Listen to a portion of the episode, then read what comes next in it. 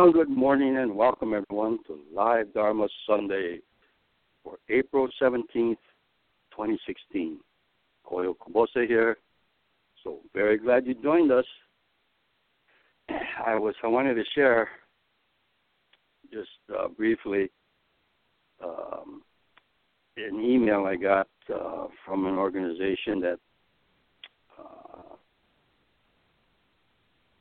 it was um, I can't remember the, the the details, but they were interviewing James Dr. James Doty, who's a neurosurgeon at Stanford, and he has uh, written a book, several books, and part of his uh, research and interest, aside from doing actual neurosurgery every day, um, is trying to e- explore the link between compassion and the brain. And it's in the area of what we might call, what is called neuroplasticity, where our brains change as a result of our experiences. Um, and the gist of the his interest is that the way we act, the way we think, the way what we see around us actually changes our brain. He also used the word brain hacking. We could hack our into our own brains with our intentions, with our uh, the kind of thoughts we have.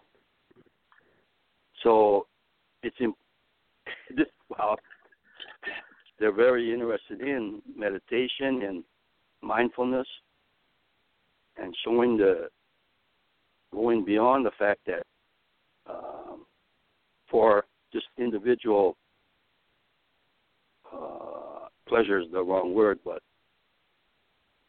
uh, well-being of it of a person, it behooves us to be compassionate toward ourselves, and this puts that change out into the world too, because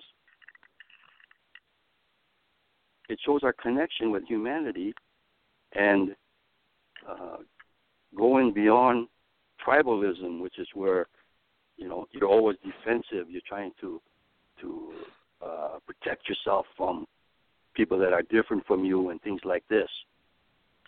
And so it has, uh, you know, it's a very broad idea in terms of its social implications, and that it sort of reflects, of course, the first opening line in the Dhammapada, sayings of the Buddha that all that we are is a result of what we have thought, the power of our thinking, and to show in the research that, you know, if you think, just thinking,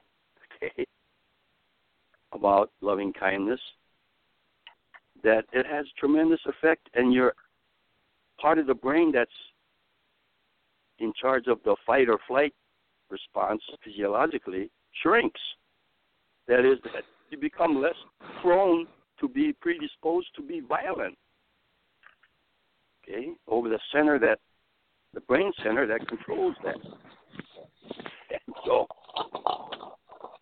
uh, I forward this email to the Trailblazers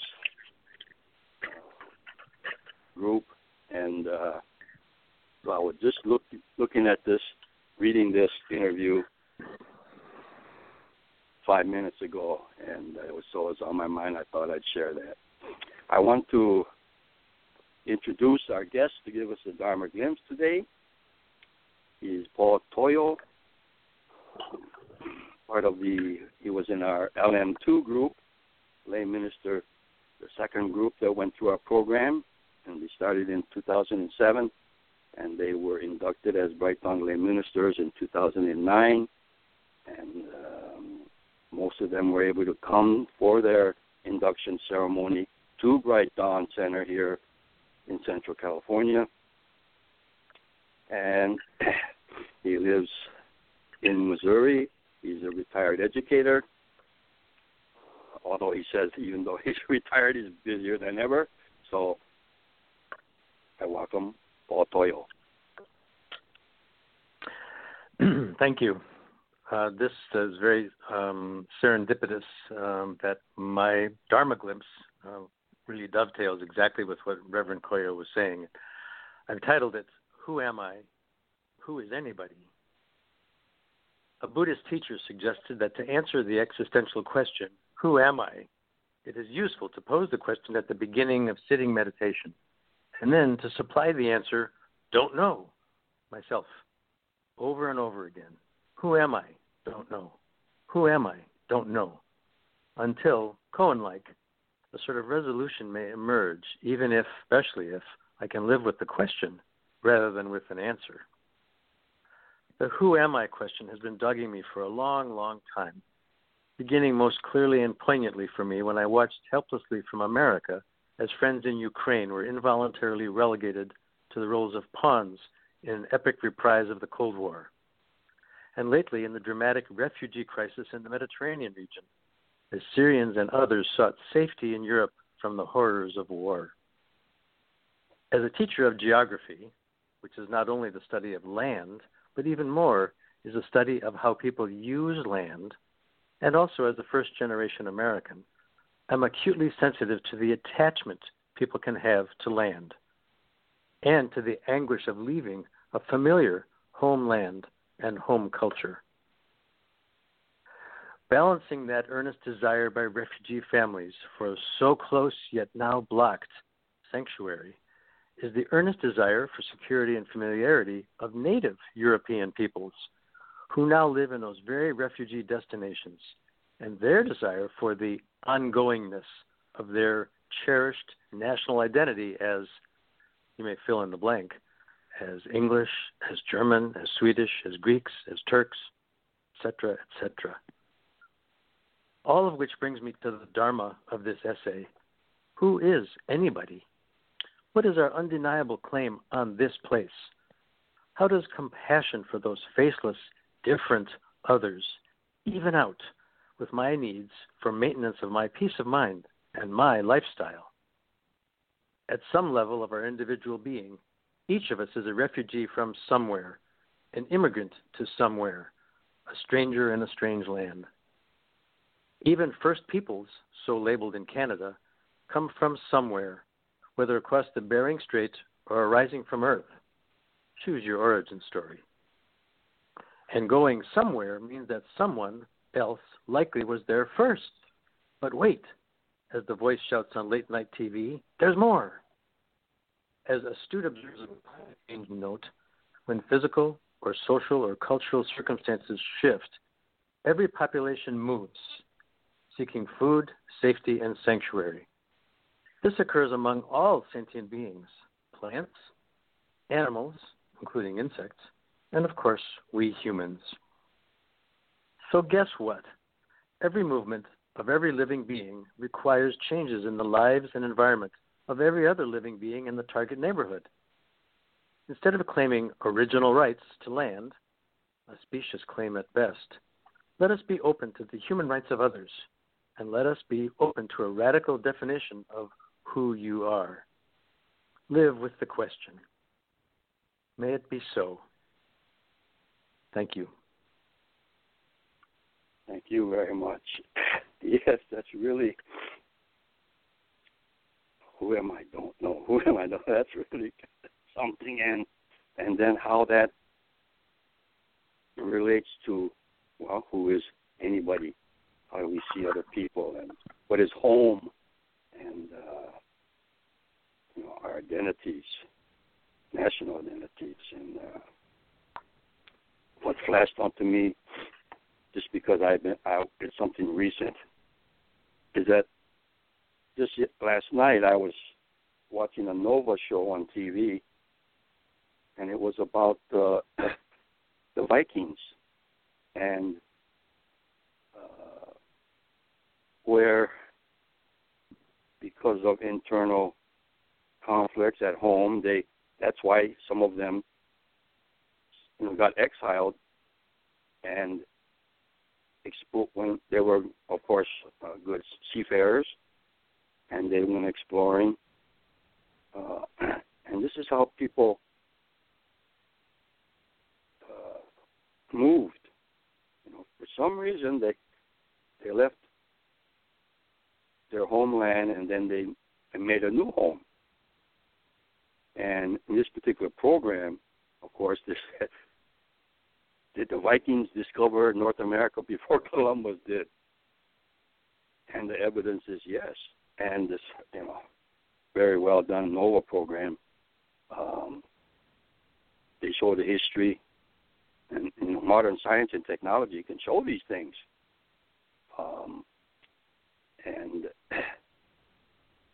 uh, they not only uh, were invaders, but they were colonizers. So they they spread from the Scandinavian countries and and they um, in the 1960s they found evidence that uh, they did come to North America about 500 AD or 600, 700, somewhere around there, maybe 500 years before Columbus. And the way they did that is, um, well, the most modern, the most current research to confirm this is that uh, they use satellite imaging, which can pick up 400 miles up. Satellite imaging. There's a researcher that looks at these images, and it could not only show you things on the surface of the Earth, but it could pick up very slight differences in the vegetation that shows that there's something underneath the ground because it affected the kind of plants that grow. So they could find, you know, there's a stone underneath the surface, or if there was a had been a fire a long time ago there, that sort of very subtly changes what the kind of plants that grow on the surface. And so you could, when you look at infrared imaging, uh, it's brought out. You could sort of see, oh, there's something under there.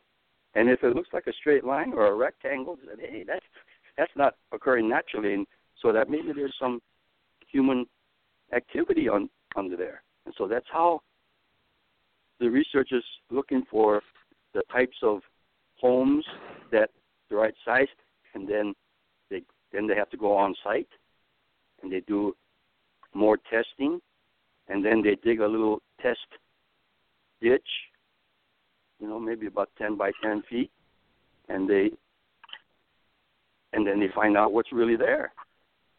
And one big thing is at that time they know that the uh, indigenous people did not do any iron work. Okay? So if, if they find evidence that there, there was some iron work, iron smelting going on, they know that this is evidence that, and other other evidence that hey, this is evidence that there's the Vikings were here. They, they made a foundry, and uh, and it showed the the program showed that you know all the the different testing that they did some led to dead ends. They said "What? i thought this was it but no no no that was okay. That was just this and so forth. So it was really kind of a nice glimpse into you know cross section of uh this area of research. Um but how these people how when we look into our past, I think we really want to see the implications for you know how we're living now and the kind of dynamic change that's going on. Um, and uh, so almost everything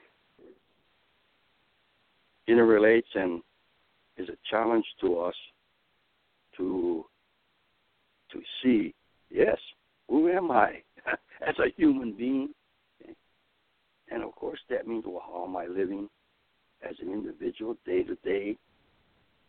Um, and it's all pointing out that we're all in it together, and the